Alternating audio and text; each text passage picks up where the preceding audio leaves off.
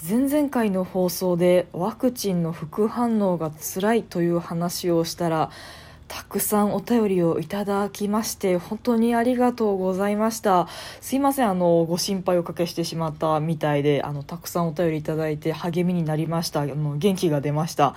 もうあれから3日ぐらい経ちましてもうだいぶ元気になりましたね。あとね1ミリぐらい頭痛は残ってるんですけどまあまあまあこれくらいなら日常生活に全然支障はないかなってな感じでしてお便りいただいた皆さんいつも聞いてくださる皆さん本当にありがとうございました。これからも頑張ります。はい。ってなところでですね、えっ、ー、と、すいません。こんな入り方をするのが初めてなもんで、ちょっと、そうそうしちゃったんですけども、えっ、ー、と、今日はですね、小学校の時の部活、部活じゃないかな何だったんだろう委員会かな放送委員会に入ってたんですよ。なんか他にもこう図書委員とか生物委員とか環境委員とか保健委員とか確かあったんですけどでまあ自分で一応立候補してで希望が重なったらまあ譲り合ったりとかじゃんけんしたりとかでこう決めるみたいなこう委員会委員みたいなのがあったんですよね私の小学校で。で私はね第一希望はいつも、まあ、半年に1回変わるんですけどいつも第一希望は放送委員だったんですよ。お前どんだけ喋るの好きなんだよって。まあいいじゃないですか。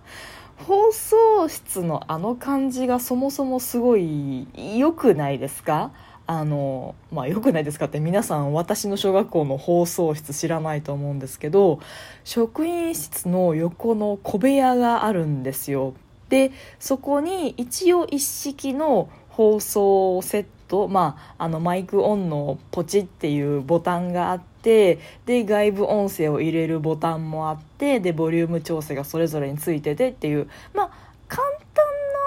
な感じだと思うんですよ。小学生でもいじれてたのでそこまで難しくないと思う思わ私にとってはそんなに難しいとは思わなかった機械まあでも全部その英語の表記だったよな確か。そのオンとかオフとかその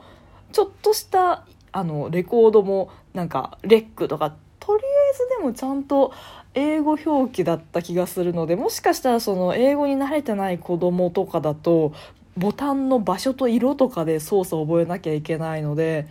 まあ小学生ですからね興味あるものはどんどん覚えると思うけど、うん、興味ない子が放送員になったらもしかしたら辛いかもみたいなまあまあまあそんな感じの機材があって。であの視聴覚資料も山ほど詰め込まれてるというか物置なんですよね。あのいわゆる道徳のビデオとかあと平和学習あの戦争のビデオとかがいろいろこう詰め込まれてる棚があってで確か畳敷きだったんですよね。土足現金で玄関というか叩きみたいなところがあってそこで靴脱いで畳に上がってってなんか放送するみたいなそんな感じだったような気がするんですよ。ですごい狭いんですよね。それがこう隠れ家感があってすごい私その放送室のことが好きだったんですよ。もちろん防音壁でね。なのであのその放送室に入ることがそもそも好きだったしあとお昼の放送とかもさせてもらえるんですよね。今日のお昼の放送はとか言って、何年何組の何々と何々がお送りしましたとか言うんですよ。あれがちょっと楽しいんですよね。で、なんか中学校とかになると好きな音楽かけられたりしたする学校が多いと思うんですけどさすがに好きな音楽はかけられなかったかなどうだったかななんかいつもジブリのオルゴールが流れてたので多分かけられなかったんだと思うんですよでああそうさ。同級生にピアノの教室の先生が親お母さんでいらっしゃったんですよね。でその方がそのピアノの作曲も自分でされててでそれで CD を自分でオリジナル CD を作ってみたいなことをされてたのでそれを流すみたいなそんな儀式はあったけど儀式？まあそういうなんかはあったんですけどま自分のその好きなアーティストの曲持ってきてかけるぐらいの自由度はなかったですねただ曲をかけるっていう作業はできるのでちょっと DJ 気分じゃないですけどこう自分のポチって指でポチってした瞬間にこう校舎内全部にこう音楽が鳴るみたいなそういうワクワク感はありましたよね。でですよもう一個ねその音楽鳴らすとかあの単純にこう今日の放送は何々ですって名乗るのともう一個あの給食の献立の放送があったんですよね。で給食の献立の放送は実は放送委員がしゃべるわけではないんですよ。放送委員とは別に多分ね給食委員っていうのがいてで給食委員になるとその毎昼休みというか給食時間放送室に行ってで今日の給食のメニューは、えー、なんでしょうねコッペパンといやな もう覚えてないな。でも変なメニューありましたよね。コッペパンとしっぽうどんと、えー、ワカサギのマリネみたいな。炭水化物。なんかそういうメニューとかもありましたね。懐かしいですね。まあまあそういう放送プラスですね。私がね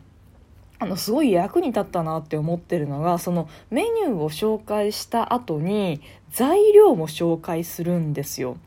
あの血や肉になる赤色の食品は牛肉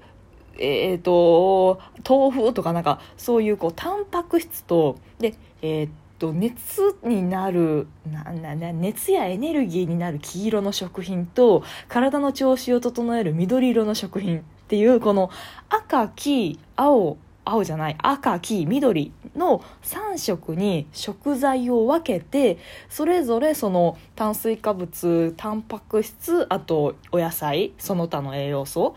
に分けて食材を紹介してくれるというのを毎日毎日してたんですよ。放送で。で私結構音からの情報に行っちゃうんですよね集中がだからあのめっちゃ給食食べるの遅くていつも怒られてたんですけど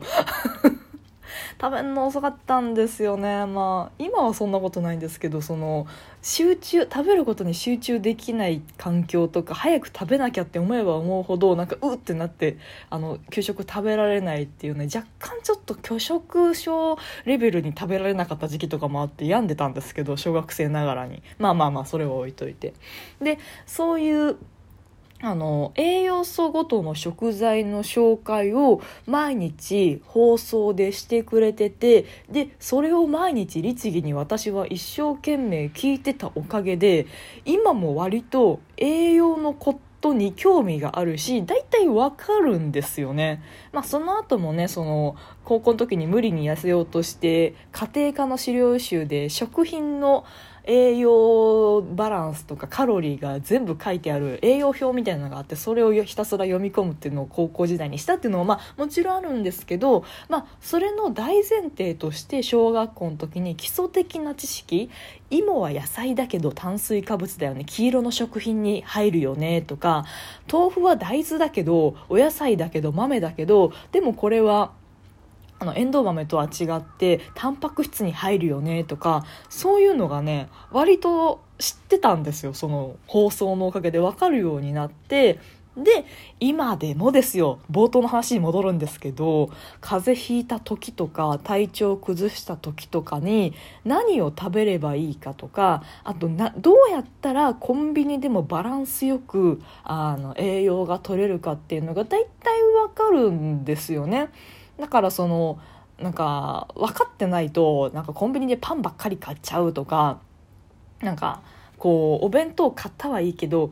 ご飯肉終わりみたいなちょっと偏りが気になるなみたいなとかあると思うんですけどまあそういうのも割とじゃあおにぎり1個買ってで今こうサラダチキンでもスティック状になってて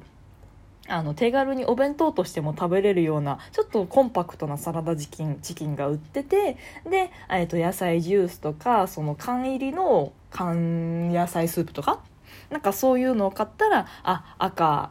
青赤青じゃない。あ赤緑黄色はバランスよく食材が栄養が揃いましたねみたいな、まあ、なんとなくだけど気をつけることができるようになったんですね、まあ、カロリーだけじゃなくてね。っていうのでやってたんですけどその世の中を見てるとですよ私衝撃的だったことがあってそれ中学校の時なんですけどあの弁当がすげえ茶色い同級生がいたんですよね。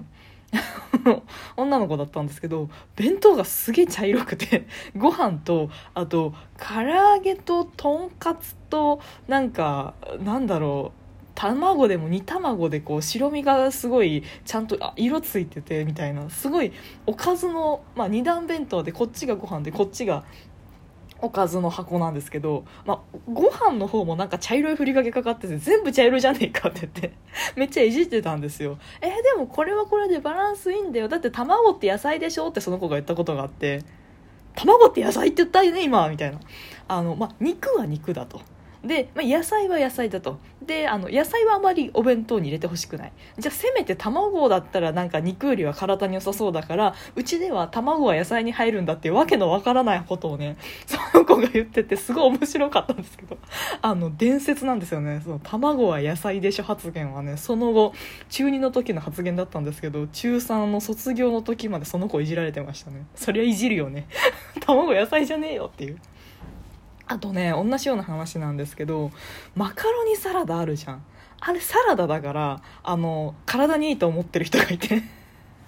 ちょっと待ってくれ。マカロニって要はパスタでしょ？小麦粉でできてるでしょ？炭水化物でしょ？でマカロニサラダって絶対にマヨネーズであえてあるでしょ？要は君それマヨネーズご飯食べてるのと同じだよ。めちゃめちゃカロリー高いよって言ってるんだけどあのいや糖質制限してるからマカロニサラダにしたんだということを言っててですね。